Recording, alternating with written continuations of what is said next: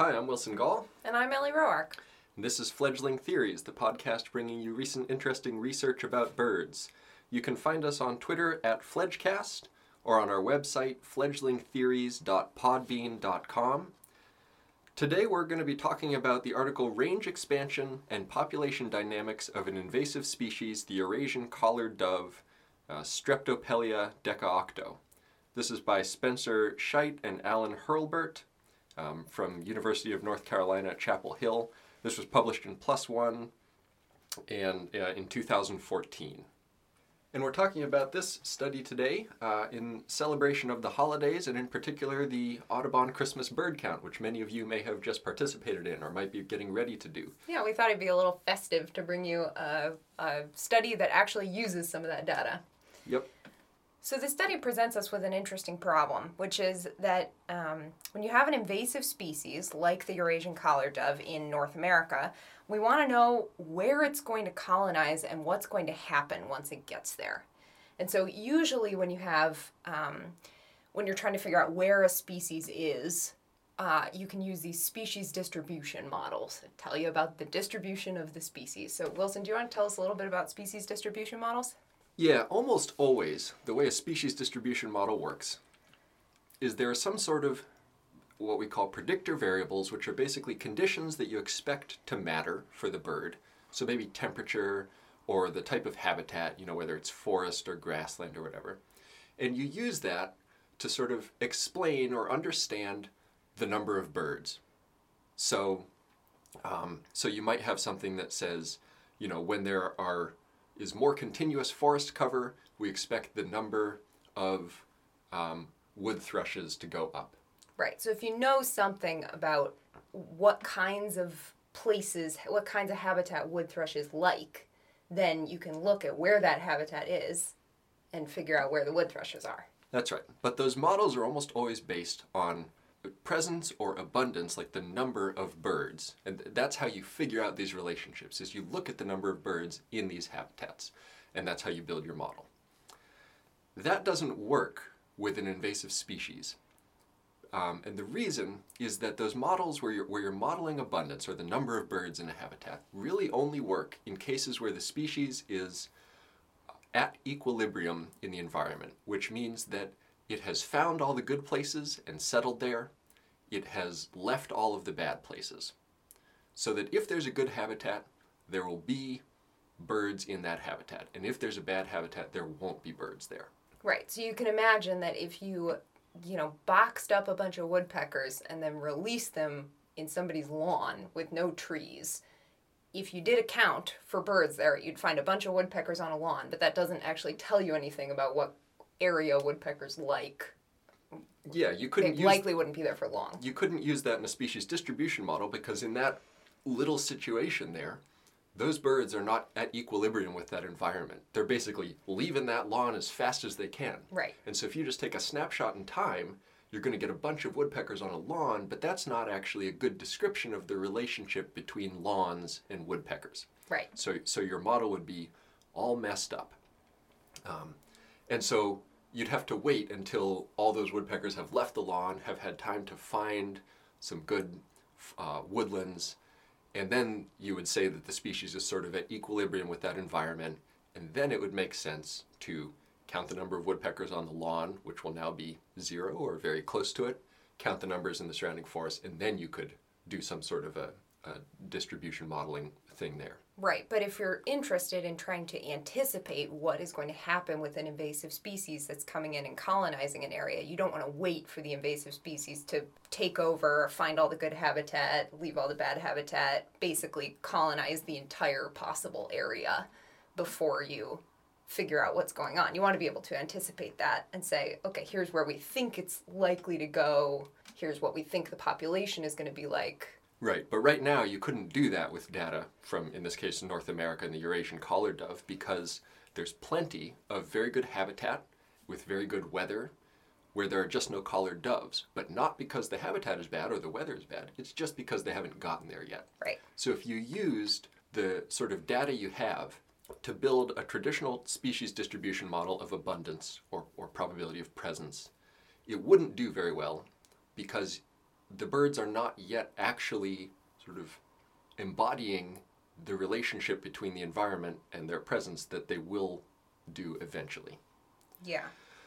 So basically the key difference for this study, what they were doing, trying to uh, anticipate the population of these Eurasian collared doves, this invasive species, is that instead of modeling the abundance, the number of collared doves currently in the habitat, they modeled the population growth rate and the carrying capacity. Right, so really they're measuring a very different thing than species distributions models usually do. Instead of measuring the current distribution or, or predicting or modeling the current distribution of the birds, they're measuring and then predicting, in the case of carrying capacity, the total number of birds that that habitat can hold at the maximum, sort of like the, the maximum number that it can support. Right. Not necessarily the number that are there right now.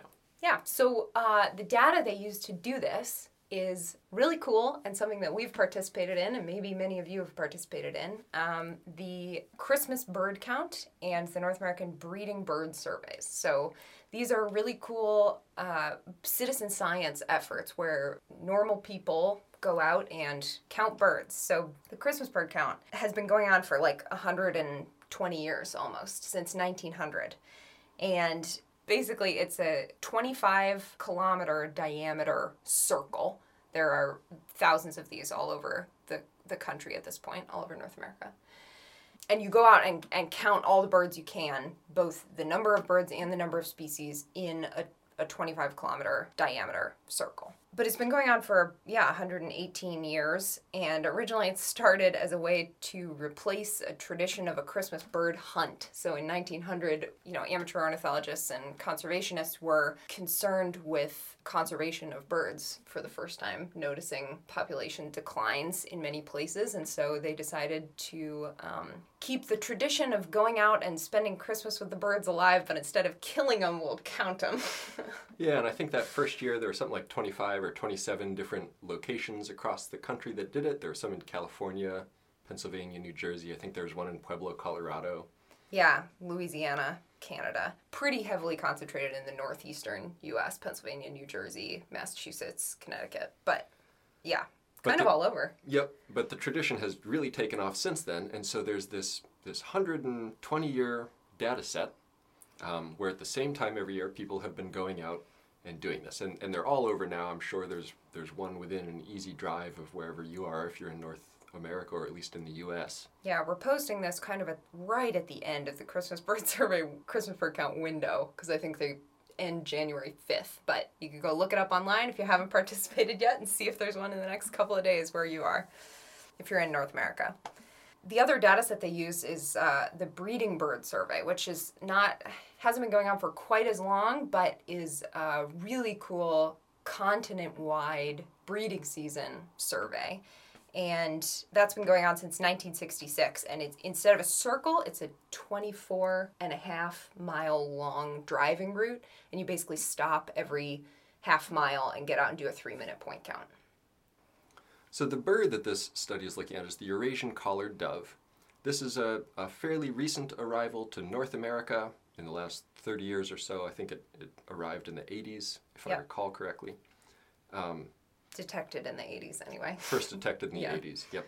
Originally, I believe, from India. Is that correct, Ellie? Yes, that's correct. That's my understanding. It's native to India, but it's spread. It's pretty effectively colonized most of the globe at this point. It's spread to North America and to Asia. I'm not sure about the population in Africa at this point, but it's well established in Europe. Yes, very well established in Europe at this point. It's quite a pretty bird. If you haven't seen it, it's um you might have mourning doves near you, or there's a lot of doves that that kind of have elements of this bird, but it's sort of a light cream color with a dark neck band. Really kind of elegant. One of the more elegant doves, I think. Yeah, they're really pretty. Um, and they were first found in the U S, or first detected on the Christmas Bird Count and the Breeding Bird Survey in um, South Florida and the Bahamas. So the, the Christmas Bird Count circle in the Bahamas is the first place they were uh, detected in these data sets anyway. And so they've been spreading basically from that Gulf area up through the rest of the continent. And so this study is asking some interesting questions about the carrying capacity, but also about the growth rate, and in relation to where those first populations were discovered.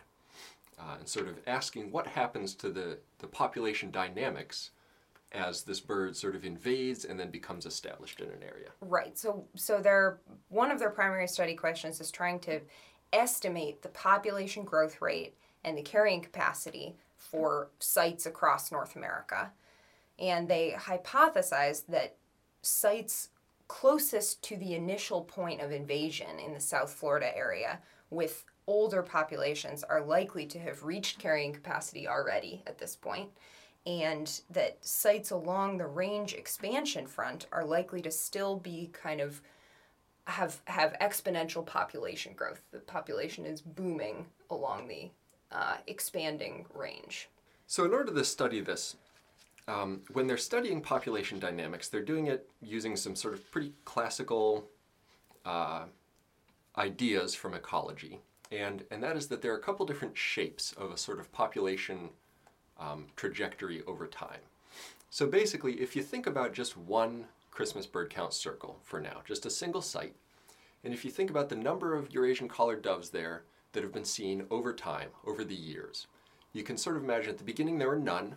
So in nineteen seventy, um, there were no birds. And then over time, uh, a few birds appeared, and then the population would start growing quickly, probably, and it would sort of speed up as there get to be more and more birds and a real established uh, breeding population establishes. And this would be that exponential growth pattern. So no birds at first, the line is at zero and flat, and then um, as they start to breed there, the, it, the line sort of starts to curve up faster and faster, and the population grows faster and faster. Right, but it can't grow that quickly forever. Yeah, that's right. That, that exponential So that so that's one classical type of population growth, that exponential growth, that yep. steeply increasing line. And sort of by definition, that can't go on forever. At some point, the number of birds will will exceed the resources. Either there'll be more birds than there is food, or there won't be enough nesting sites, or something will force that exponential population growth to slow down. Right. And so that's when you kind of reach the population necessarily has to level off a little bit, and that's what we call the carrying capacity, roughly. That's right. And so the second kind of sort of classical curve they have is what is called a logistic curve of this population growth. And basically, it's a little hard to describe the shape of this curve, but imagine an escalator, right? One of those moving staircases in the mall or something. If you view it from the side, at the bottom it's flat, and then there's sort of a curve as it starts to go up, and then in the middle it's just going up. Uh, at a sort of a straight line, straight diagonal line going up. And then at the top, it starts to curve and level off again, and then you're on the next floor. That is this logistic uh, sort of shape of a population growth, where there's none at the beginning, then it sort of speeds up and grows for a while, and then slows down and levels off. So that's their, their second shape, and that's a population that has basically reached the carrying capacity, and, and that the number of birds where it sort of levels off there in the population is the carrying capacity. And then the sh- the third type of shape that they use, that they're, that they're looking for in these populations, is a hump shape. So that would be like the population grows but then declines for a little while. Yeah, it's basically a hill. It, it starts low and then it goes up and then it reaches a peak and then starts coming back down. So what would cause that kind of overshoot of the carrying capacity, Wilson? Yeah, basically the The reason that it comes back down is that, that the number of birds at the peak there is actually more than the environment can sustain. Um, and there might be any number of reasons that happens. It's I think it's probably not uncommon that populations sort of go a little above what can be sustained, and then there's a little bit of a population, like, like not a true population crash, but a decline. It goes down until it's a little below the carrying capacity. And so now there's some extra resources, so the population starts growing again, but it maybe grows a little too fast or a little too far, grows beyond the number of resources. The other thing that can sort of cause this is if there's, um, you know, maybe predator and prey dynamics. Uh, if you have uh, a prey and the population grows really high, then at some point the predators, um, there'll be a bunch of prey to eat, and so the predator population will grow. And then there's a bunch of predators that then sort of start overwhelming the prey population. So then the prey goes down, and then there's not enough food, and the predators go down. So there, sure. there are all sorts of reasons that a population might fluctuate up and down around that carrying capacity, but basically that's what's happening with these hump shapes. Is there's been the population growth, the, the collared doves have, have arrived, they've colonized, they've really established the breeding population, they've gotten that breeding population so high that they're beyond the number that can be sustainably supported there, and the population is starting to go down a little at least. Right, so we anticipate, or these authors anticipate, that that is the situation in places where the collared doves have been established for a long time. Right. What in South Florida and, and places where they were initially introduced. That's right. One of their main predictions that they're looking for is that the oldest populations are the ones that are most likely to have already gone through the complete growth phase and to have either reached that carrying capacity, that's the logistic or the sort of the escalator curve, or they've sort of exceeded it and are now on a little bit of a downward swing. Yep. Whereas the populations right at the range expansion front are probably still in that exponential growth phase and have not hit that carrying capacity yet. Yeah. So really what they're looking for is to try to figure out how, if those those kind of population curve trends are distributed systematically across the landscape. So then the other primary question that this study was looking at is um, trying to figure out what variables they can use to predict the carrying capacity of a particular place. Right. So this is basically the alternative way to do a species distribution model. Instead of uh, analyzing how many birds there are, they're trying to analyze how many birds there could be when the population finally finishes establishing there. Right. So based on what we know about where birds are and what kinds of habitats they're occupying in places where they are well established, what can we figure out about where they might be eventually? I suppose it's worth just mentioning briefly that you might think that you could just do the uh, species distribution model with abundance by using data from Europe and Asia. Like use the data from the places where they've already colonized in, in Asia and Europe and figure out how that relates to habitat and weather, and then apply that to North America and figure out where the suitable areas in North America are. And you can do that to an extent. The trouble with that is that it is, I think, fairly frequent that invasive species do not behave in the same way in their new areas that they behaved in their native or original range. And that can be for any number of reasons, but, but I think especially part of it is the other species that are around. There might not be their traditional predators there, there might right. not be traditional food sources, and so it often doesn't work very well to sort of study a bird in its native range and then use that to predict where it's going to end up in the invaded range. And so right. that is why they do sort of want to use data from North America to predict what the bird's going to do in North America, rather than using data from Europe and Asia to predict what the bird's going to do in North America. Yeah. Yeah, like uh, just for example, you know, we currently live in Ireland, but we're from North America. In North America, Euro- European starlings are everywhere, huge flocks of them. You almost can't do a point count without getting a starling on it anywhere where we've birded regularly. And, you know, here in their native range, they're not uncommon, but it's it's way more infrequent that we have a starling on a checklist. Yeah, they're way less prevalent here. Yeah. In the same types of habitats, yeah, same types exactly. of suburban habitats. Right. So anyway, they had kind of two predictions about the important variables explaining carrying capacity. They thought that the distance from the invasion point and the population age should be predictors for bird abundance in any given year. And they got population age basically by just looking at the data. So the first year that a that a Eurasian collared dove is recorded in the Christmas Bird Count cir- circle is the first year of the population age. So that's like age one. And so there's an assumption there that the bird was detected the first year that it was actually there. Now, of course, that's an assumption. It's almost certainly not true. There are almost certainly cases where there were some Eurasian collared doves in that area, but they didn't get seen for one or two or three or four years or however many years. And so, but there's no way to know how long that period was that they were there and not seen. And so you right. can't really, you can't really correct for that or adjust for that in any way. You just sort of have to say, well, we know they were probably there for a little while before we found them. But for the purpose of the analysis, you have to just use the first year of data. But this is why it's really important to report all the species that you see, even if you think it's not a native species, or it's an invasive species, or it's an escape from, you know, a pet or something. because you can't be sure. It's better to record that bird and say, you know, I saw a, I saw a collared dove, but I think it might be an escaped pet. If it's really an escaped pet, then in future years there won't be any more collared doves seen, and that'll sort of be clear in the data.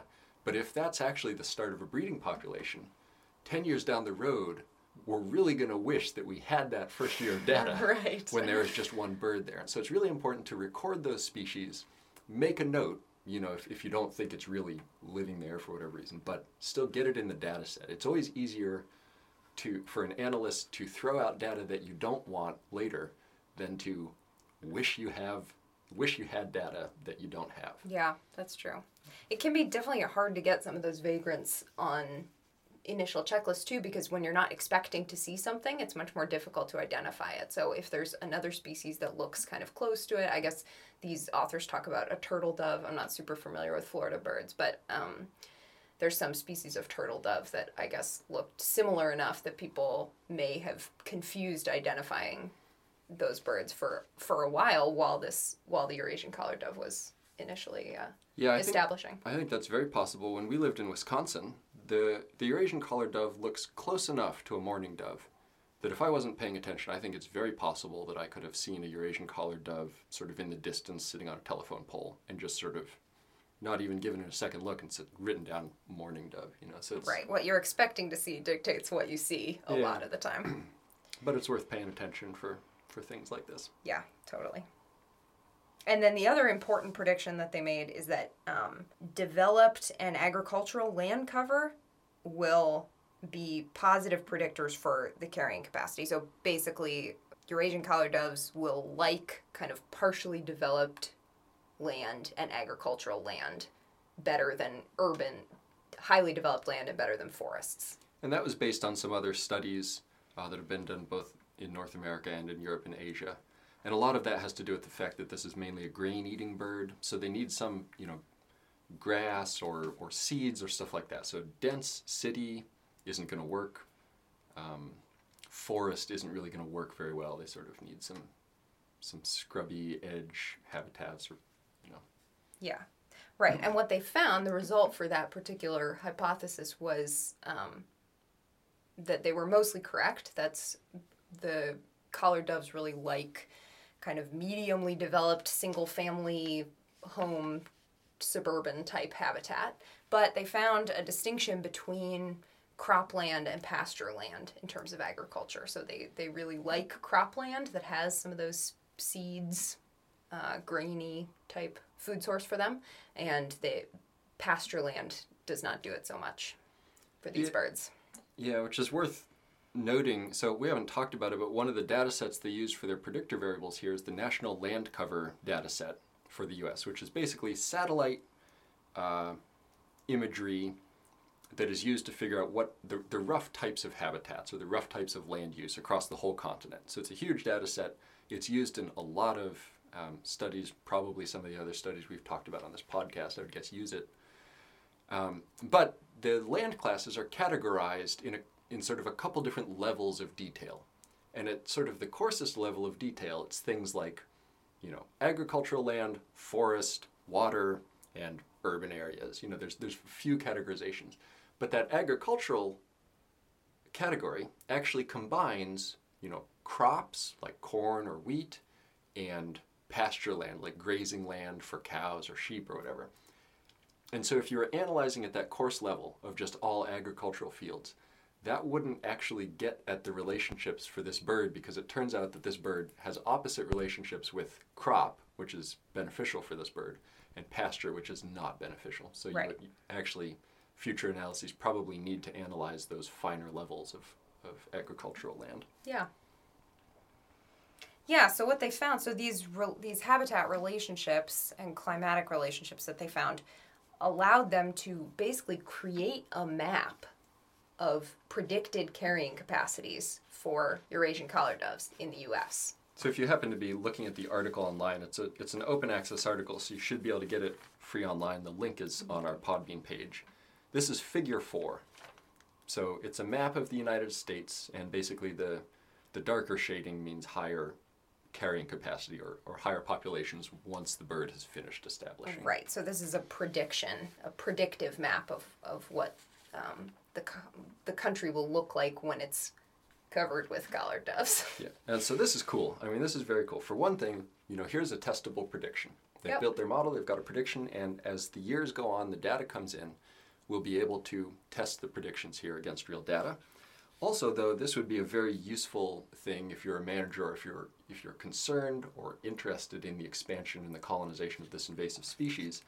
There are some places uh, where it just doesn't look like the species is ever likely to become super common. Right. So that sort of the northern forest in the northeast. Uh, and in the Midwest. And in the Midwest, where yeah. it's, you know, Vermont, Maine, New Hampshire, some of northern Wisconsin, Michigan, probably too much forest there, right. and not enough agriculture. And so you can imagine that that too will likely, this map doesn't extend into Canada, but you can imagine that the northern forests in Canada are likely to have a similar thing, just mm-hmm. no Eurasian collared doves.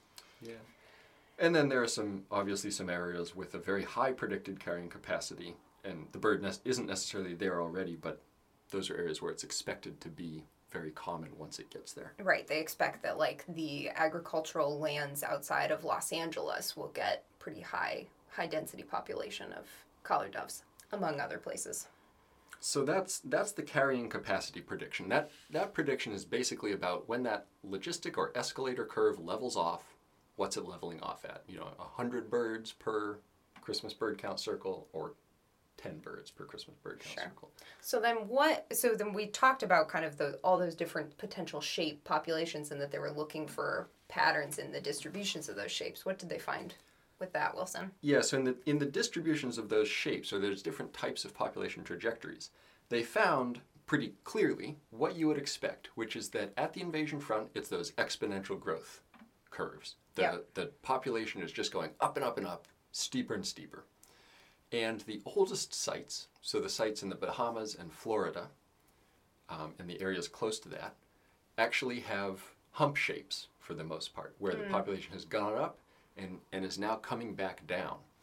And so this is interesting because the other thing that you could very reasonably find there is that logistic or, or sort of the escalator shape that goes up and then levels off.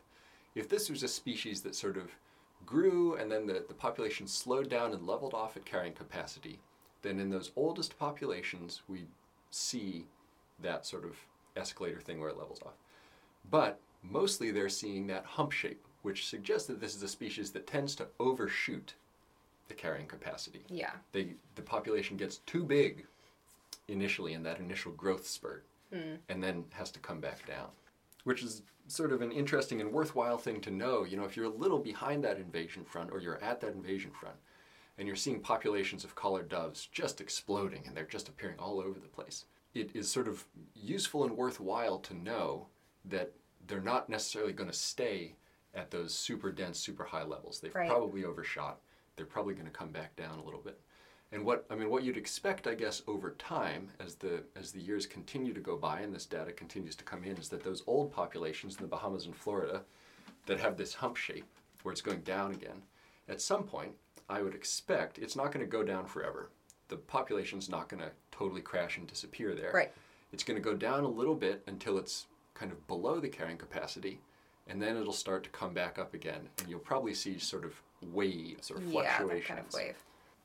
Yeah, so in terms of kind of managing um, panic about invasive species, which is sometimes prevalent when a new one shows up, the understanding those those population growth curves can help us figure out how, how the species is going to affect the, the rest of the environment and, and um, the extent to which it's likely to take over. Yeah, and I don't, I mean, I think we should even back off that statement, but I don't think there's any reason to panic about the Eurasian collared dove, certainly. No, of yeah, um, definitely and, not. And many other species. You know, there's always a concern that, well, maybe it's really going to push out native species or something, but frankly, for the most part, that doesn't happen in most cases. Uh, I, I just, I think they even mentioned that in the discussion here, that there just are not many examples where it's documented that an invasive species really drives a native species to extinction. So, so that's one concern. You know, we're, it's probably not going to drive native doves or native pigeons to extinction. Yeah. I don't think you need to worry about that, really. Not many examples in birds, or not many examples in general? I don't think in general. I mean, I... Because I, I would be really curious to look at that with, like, aquatic invasives or things like that, where there is, like, real panic about invasive species driving out native species. Yeah, I... This is well beyond my area of expertise. Me so, too. I, so I don't know, but I can't think of an example. Yeah. Hmm. I cannot think of a study I've read where... invasive species drove natives extinct that are not island situations. Mm, now, it's it's sure. one thing in the Hawaiian Islands when you get some, you know, a predator like a rat comes in and, and eats all the ground nesting birds. That's one thing. But but yeah. on a continental thing like this, I mean, may, you know, maybe they're out there. Um, if if any of you listening know of those, you could certainly let us know on twist, Twitter. Send them our way. Send them our way. Um, but but anyway, certainly for the Eurasian collared dove, you don't need to freak out if you see one. There, it's. It's going to change the ecosystem without right. a doubt. Yeah. Um, and and ecosystem change is widespread, uh, and and is very frequently sort of one of the follow-on effects of human changes to the environment. We change the the habitat, we transport species, we do all these things, and so it changes the ecosystem.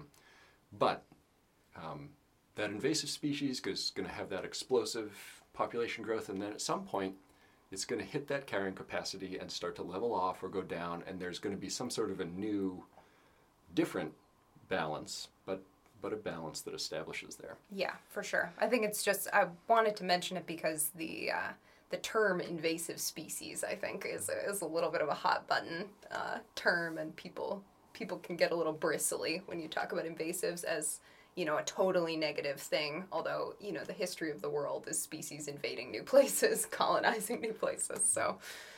I do think it's interesting in this, you know, the, the approach that this study took, though, to try to predict the growth rate, so how quickly that population will grow, and also what the eventual carrying capacity will be, because, um, you know, and, and predict that based on the habitats that are already there and the weather conditions that are there. And because it does let you sort of understand what areas, you know, there there are without a doubt areas where invasive species sort of become way more dominant than they do in other areas. Right. Um, and so it's worth trying to understand what about an area makes it susceptible to having invasive species really come in and become the, the hugely dominant species there.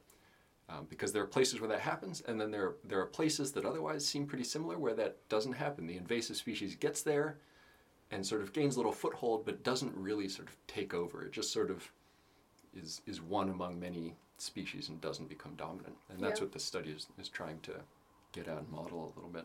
Yeah. So they used two different data sets in this study, the Christmas bird count, which we've talked a fair bit about, but also that breeding bird survey. And the results were not quite the same with the two different data sets. Oh, that's right. There are a couple reasons for that. One of them is that um, the sort of the level of detail, the Christmas bird count is a pretty big circle, twenty-five kilometer circle.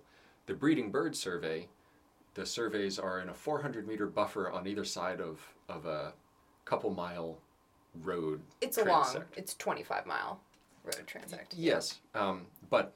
but it's short three-minute counts at points along this road transect. And right. so the total area that they survey is much smaller. Um, so that's one difference. There's yep. obviously the time of year. The breeding bird survey is in the prime breeding season for most birds, which is May and June. May and yeah. June, spring and summer. Christmas bird counts in the winter. Uh, so there could be differences related to that. But um, I think to the best of anyone's knowledge at this point, um, there's no winter migration or flocking or movement or anything of Eurasian collared doves. So, you know, the, the differences I don't think are due to birds migrating into the breeding areas, hmm. you know, Eurasian collared doves migrating to breeding areas, being detected in the breeding bird survey, and then leaving those areas and being detected somewhere else in the Christmas bird count. I, right. I think yeah, they're I pretty think so much either. stationary populations in North America is my understanding. Um, it should be noted that most doves and pigeons can also have the ability to breed kind of at any time of year, whenever conditions are good enough for them. I think most of the breeding probably still happens in that spring and summertime, but um, it's it's not like some other birds where sort of the breeding is strictly confined to a little window, and the breeding bird survey is going to capture really different bird behavior than than the yeah Christmas they're bird much count. More like other pigeon and dove species that have a, a really wide range of, yeah. of breeding.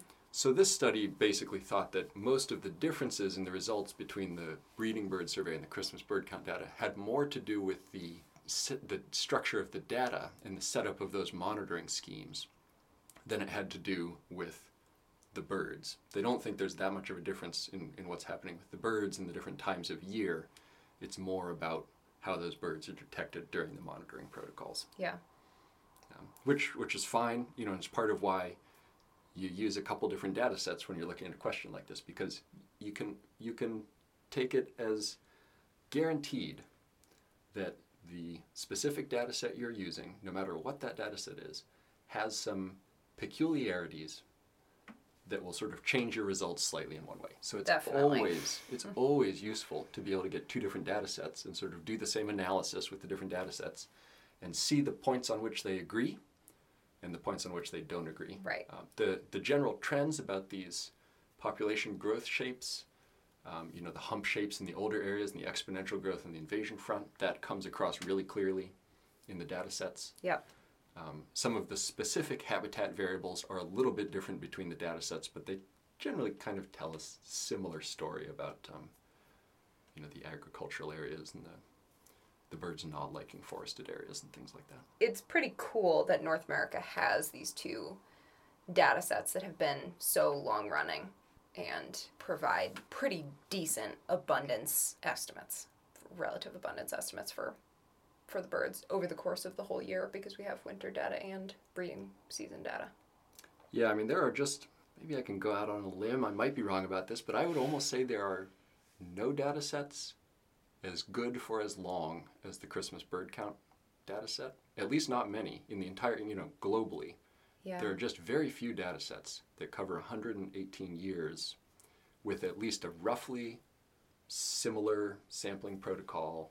Right. Same time of year, those sorts of things. Yeah, I feel like that's the difference. There are a lot of other long-running data sets that, that just collect species lists, you know, presence or absences, things like that, but having the, like, relatively standardized effort and abundance estimates is so cool.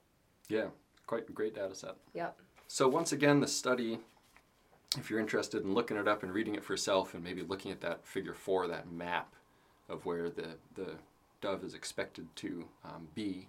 Uh, the article is called Range Expansion and Population Dynamics of an Invasive Species, the Eurasian Collared Dove, Streptopelia decaocto, by Spencer Scheidt and Allen Hurlbert from uh, University of North Carolina at Chapel Hill. It's published in PLoS One, uh, two thousand fourteen, and the D O I is uh, ten point one three seven one backslash journal dot P O N E dot zero one one one five one zero.